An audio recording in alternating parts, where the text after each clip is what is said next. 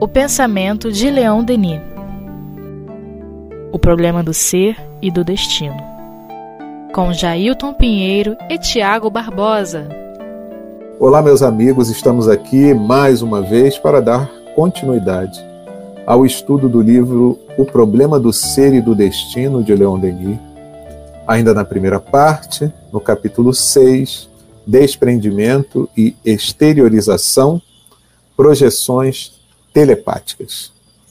Denis prossegue nos dizendo assim: Quando estudamos, sob seus diversos aspectos, o fenômeno da telepatia, as visões de conjunto que delas se destacam crescem pouco a pouco, e somos obrigados a reconhecer nela um processo de comunicação de um alcance incalculável.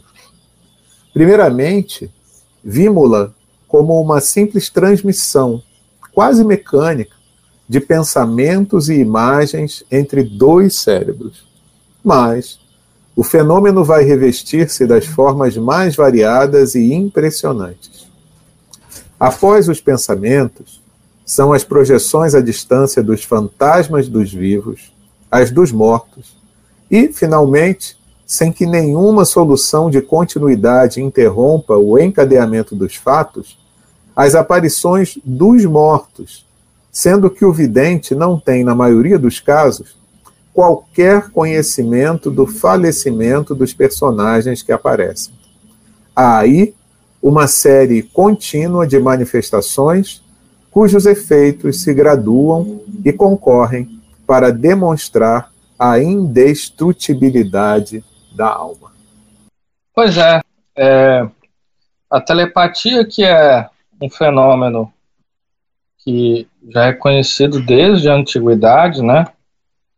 de maneira geral, se imaginava, se tratava apenas de um recurso da alma humana, né, transmissão do pensamento entre dois vivos, né, onde um é o transmissor, o outro é receptor.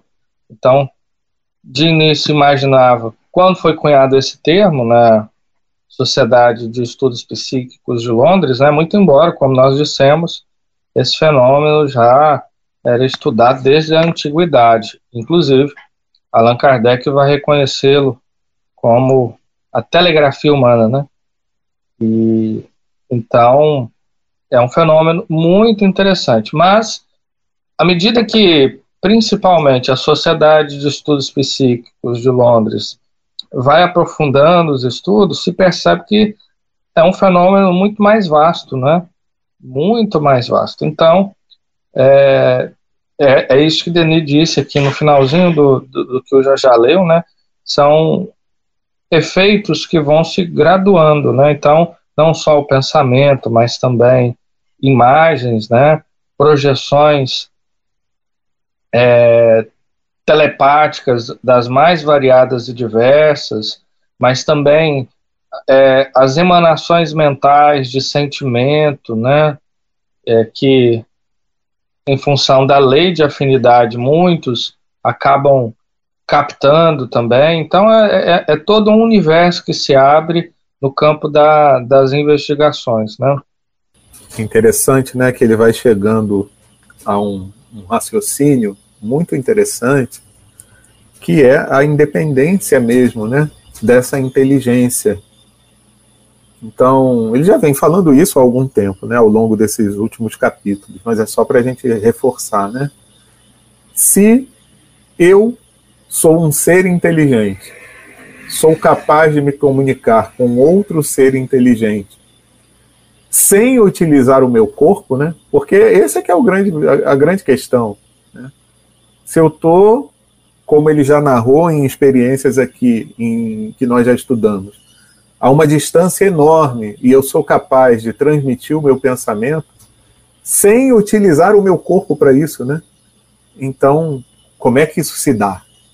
Né? Como é que isso é capaz de acontecer? Então, se não tem a necessidade do corpo para que isso aconteça, então qual é o problema da tese espírita ser validada ou não? Né? Por quê? Se nós dizemos que o espírito ele é independente do corpo, então quando o corpo morre, o espírito permanece, então qual a impossibilidade desse espírito após a morte do corpo também utilizar essas suas capacidades psíquicas para poder se comunicar? Né? Já que a gente vê que num experimento telepático, você não tem nada do corpo sendo utilizado para processar essa comunicação, né? Então, não há por que você também negar, só porque você não quer considerar a existência do espírito após a morte, que exista essa possibilidade, né? Já que eu não tenho como colocar ali né, papel, não tenho como mensurar fisicamente esse tipo de comunicação telepática, então por que, que não pode haver uma inteligência que não esteja revestida do corpo podendo produzir esse tipo de fenômeno da mesma forma que nós, quando estamos no corpo, fazemos, né?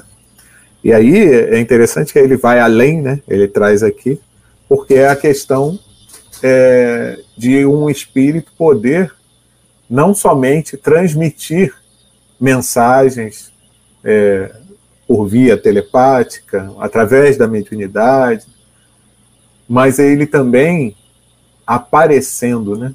providente. E mais ainda, né? Se a gente for considerar a questão das aparições tangíveis, aí é uma questão também a gente não poder desconsiderar a possibilidade dessa comunicação mesmo após a morte do corpo.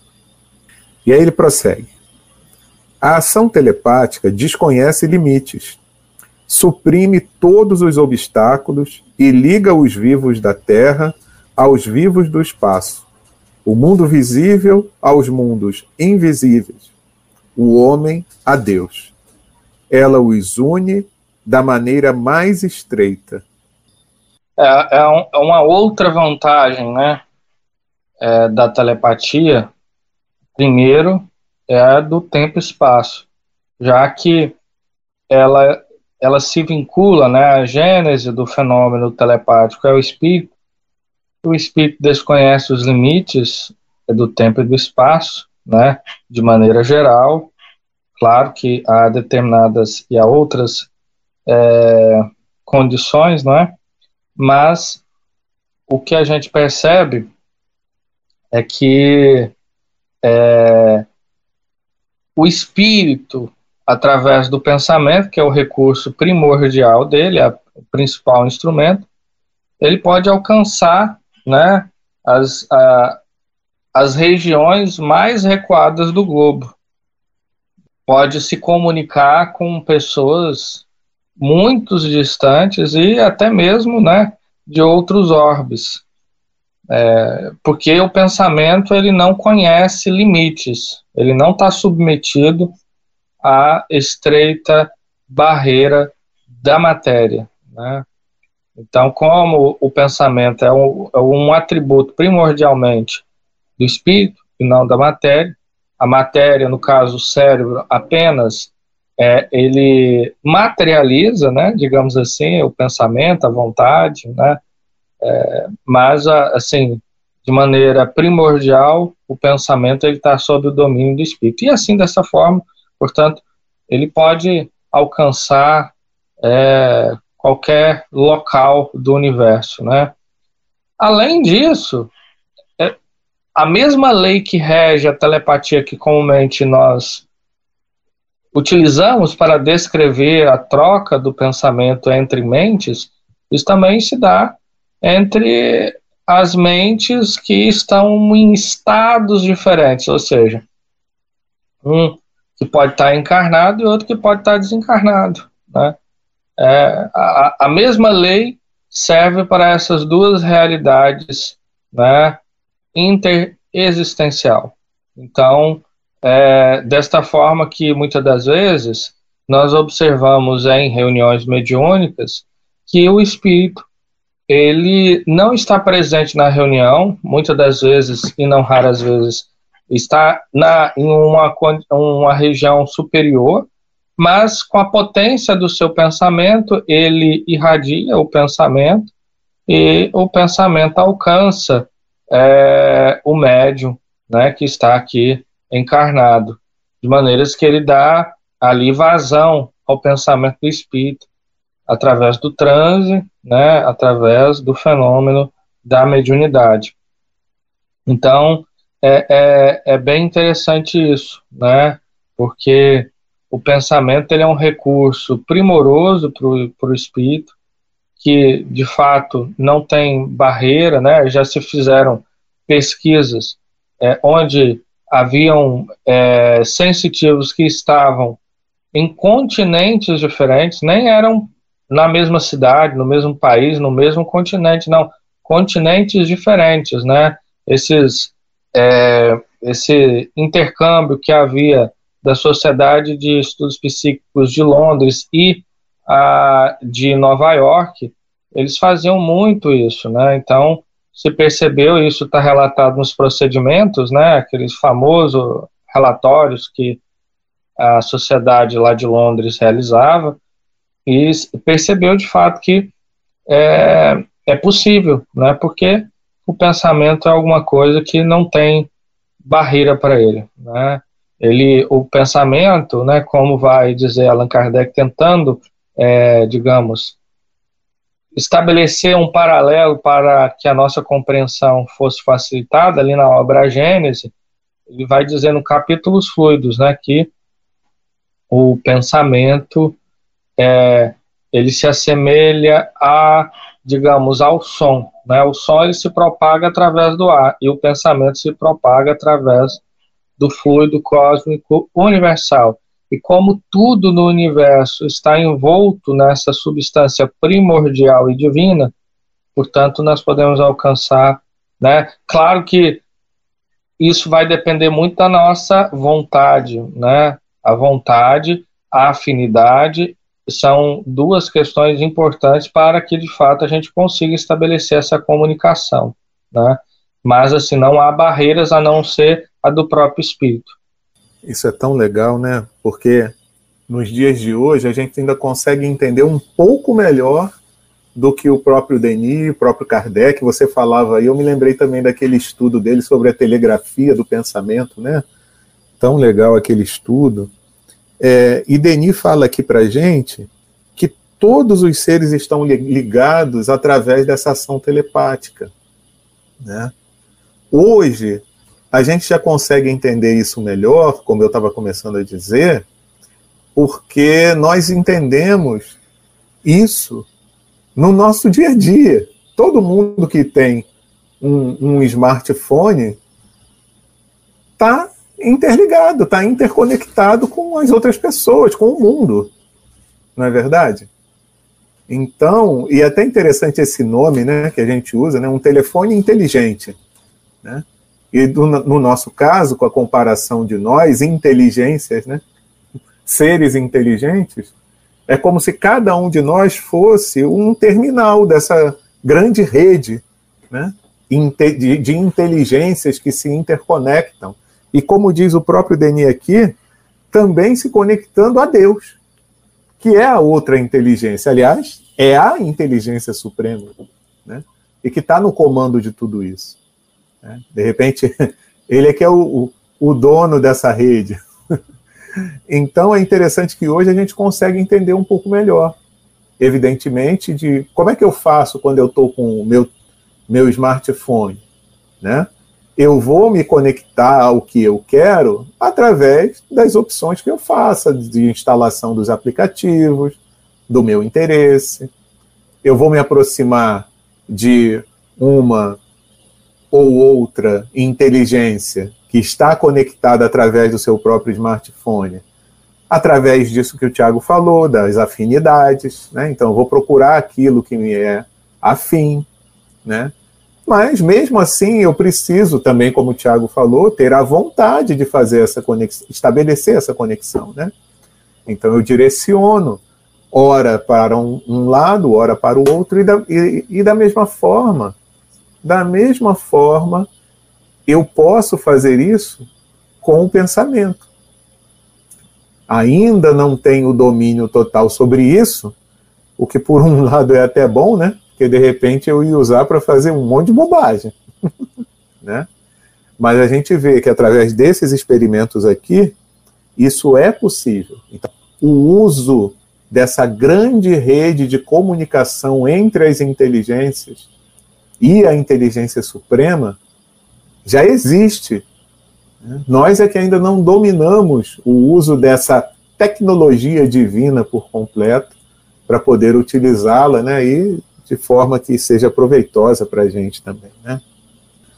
Denis prossegue dizendo assim: os meios de transmissão que ela nos revela constituem a base das relações sociais entre os espíritos, seu modo usual de permutar as ideias e as sensações. O fenômeno chamado telepatia na Terra não é outra coisa senão o processo de comunicação entre todos os seres pensantes na vida superior. E a prece é uma de suas formas mais poderosas, uma de suas aplicações mais elevadas, mais elevadas e mais puras. A telepatia é a manifestação de uma lei universal e eterna.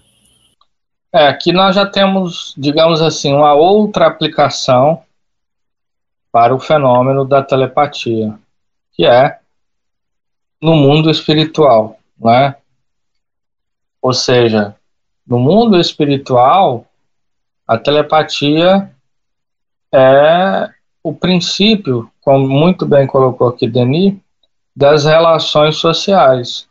Como que aqui na Terra nós nos relacionamos, né? Através da linguagem, a linguagem falada, a linguagem escrita, a linguagem simbólica, a linguagem corporal e por aí vai. No mundo espiritual, é, ela é sintetizada no pensamento. Então, não, assim, claro que isso vai depender das regiões em que o espírito está, porque há regiões do mundo espiritual que ainda elas são muito grosseiras, né? Então, ali é, as relações são por demais semelhantes às que temos aqui na Terra. Se utiliza ainda o verbo, se utiliza ainda né, é, é, a linguagem, digamos, mais materializada, porque o pensamento nesse sentido também é uma forma de linguagem, né? Não para, digamos, o entendimento aqui que nós temos na Terra, mas lá no mundo espiritual, nas regiões em que ele começa a ser utilizado, ele é a forma primordial é, de se comunicar. E o pensamento, inclusive, ele vai ganhando contornos, é, digamos, estéticos, né? Dependendo que, que diz muito sobre a criatura, né? porque o nosso pensamento, o pensamento ele, ele tem odor, ele tem, digamos, forma, tem cor, né? Então, de maneiras que um espírito mais adiantado, que esse adiantamento, inclusive, está relacionado, digamos, à sua capacidade de se apropriar do mecanismo do funcionamento do pensamento, ele vai ter uma leitura completa de quem é aquele espírito, só podendo observá-lo através do seu pensamento. Né? Então, ele vai saber quais são as tendências, quais são as inclinações. É por isso que ao ler algumas obras espíritas, né, que tratam das, dessas relações que há no mundo espiritual, como a obra de André Luiz, algumas obras de Ivone da Amaral Pereira, como Memórias de um Suicida, algumas obras de Divaldo Franco, aquelas do nosso querido Manuel Filomeno de Miranda. Nós temos ali, é, é, muitas das vezes, os benfeitores já conhecem, né, pelo pensamento, o determinado espírito. Ou, né, isso acontece muito na obra de André Luiz, André está pensando alguma coisa, o instrutor espiritual responde. Então, é, é, é um recurso primordial, que ainda, como muito bem colocou já já, nós não temos a, a capacidade para nos apropriarmos, digamos, dessa tecnologia por completo. Né? É, ainda nos falta muito, bem porque nós temos uma educação mental ainda muito ínfima, né? muito pequena, muito apequenada. Nós temos muito pouco cuidado com os nossos pensamentos, com aquilo que nós pensamos, com aquilo que nós, é, de maneira mais é, punjante, é, aquilo que rodeia, né, é, de maneira mais punjante o nosso pensamento, as nossas preocupações, né. Então, essa falta de treinamento, muitas das vezes, faz com que tenhamos um, uma capacidade de entender o nosso pensamento muito pequeno, né? Sem dúvida nenhuma, é, o pensamento ele vai ser muito ainda estudado no futuro, porque é alguma coisa que vai facilitar muito as nossas relações. Né? É, a, a, graças a Deus que hoje está havendo um desenvolvimento e um interesse também, né? Um desenvolvimento da ciência, um interesse por parte da ciência é, sobre o pensamento. Aí nós temos a psicologia, né, a neurociência, a psiquiatria, a psicanálise, enfim, diversas tendências da ciência que vêm estudando o pensamento, porque é, tem se percebido que ele é alguma coisa fundamental é, para a vida humana, porque é ele que vai dar o norte, a orientação é, para o espírito daquilo que ele vai realizar. Né? Antes de alguém cometer algum delito, ele já cometeu isso no seu pensamento. Se ele educa o seu pensamento, o delito não irá se materializar. Né? Enfim. Esse é um estudo bem legal, né? Porque, da mesma forma que a gente ainda não domina por completo essa questão da telepatia, de ter a consciência de uma transmissão de, de pensamento sendo emitida e sendo recebida, ou seja, sendo decodificada para nossa linguagem humana, não significa dizer também que a gente não use isso. Porque se nós somos espíritos e somos seres pensantes, a todo momento a gente está colocando nessa grande rede aí divina os nossos pensamentos, né? Então, o fato de eu não conseguir saber como tudo isso se processa e não conseguir decodificar, volto a dizer, não significa dizer que eu não use essa rede. Então, se eu estou com raiva de alguém, se eu penso mal de alguém, eu estou emitindo esse pensamento, essa vibração para esse alguém. Se ele vai receber ou não, já é outra história. Né? Então, se ele vai estar sintonizado com isso ou não, aí é outra história. Mas usando essa rede, nós estamos o tempo todo. E é legal que aqui nesse parágrafo, Denis vai falar da prece, né? Então, olha só que coisa interessante. Aí ele fala da prece que é uma das suas formas mais poderosas, uma de suas aplicações mais elevadas e mais puras. Aí me fez lembrar, é, lá no Evangelho segundo o Espiritismo, eu até abri aqui, né, porque eu não lembrava direito os itens. Lá no capítulo das preces, é o capítulo 27, Kardec faz um estudo sensacional que ele intitula Ação da Prece, Transmissão do Pensamento. É, Kardec vai bem explicadinho ali, e olha, detalhe, hein? Dentro do que ele tinha de informações sobre isso à sua época. Porque ele fez um malabarismo aqui para poder tentar explicar para a gente direitinho, é, é, tecnicamente, né, como é que a coisa funcionava.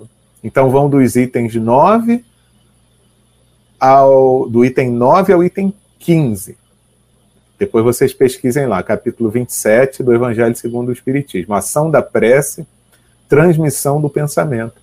Então aqui ele diz, né, bem detalhado, eu não vou ler nada não, eu só estou citando para depois vocês pesquisarem, mas exatamente como tudo isso se processa, dentro daquilo que o Tiago estava falando, né? Que através do fluido cósmico universal, nós depositamos o nosso pensamento, aí ele vai ser dirigido, dependendo da força que a gente emita, para aquele a quem a gente dirige. Mas a gente sabe também que às vezes a gente dirige a prece para alguém que não tem condições de tratar aquele nosso pedido, mas que nenhuma prece se perde. E que aí vem aquele conceito né, que André Luiz traz da prece refratada. Então, olha que, olha que coisa legal, quanta coisa através dessa grande rede aí é, divina que a gente pode fazer e que quando a gente tiver uma consciência disso e dentro de uma possibilidade evolutiva melhor, como que a gente vai poder usar tudo isso para o bem, né? E uma coisa que eu achei engraçada, logo que eu comecei a ler esse parágrafo, né? É que ele fala da base das relações sociais, né? Entre os espíritos. E aí eu me lembrei logo, nossa, a gente podia até fazer uma comparação e quase, por pouco, Leon Denis não usa o mesmo termo, né? Está aqui relações sociais e a gente usa redes sociais, né? Olha como tudo isso que a gente tem feito hoje não deixa de ser um exercício para aquilo que no futuro a gente vai usar, mas de uma, com uma potencialidade muito maior, sem que seja preciso aparelhos externos. Porque toda essa capacidade de comunicação que hoje a gente usa através de equipamentos externos, nós já temos isso dentro de nós mesmos. dentro do nosso próprio aparelho pensante, que é o espírito, né? Dentro do próprio ser pensante, melhor dizendo, que é o espírito, sem que seja necessário nenhum acessório. Mas enquanto a gente não tem condição de fazer isso por si só, nós precisamos desses acessórios aqui, né? E aos poucos a gente vai percebendo. Uma vez um amigo meu falou comigo sobre isso, ele fez uma reflexão sobre isso, né? ele é espírita também.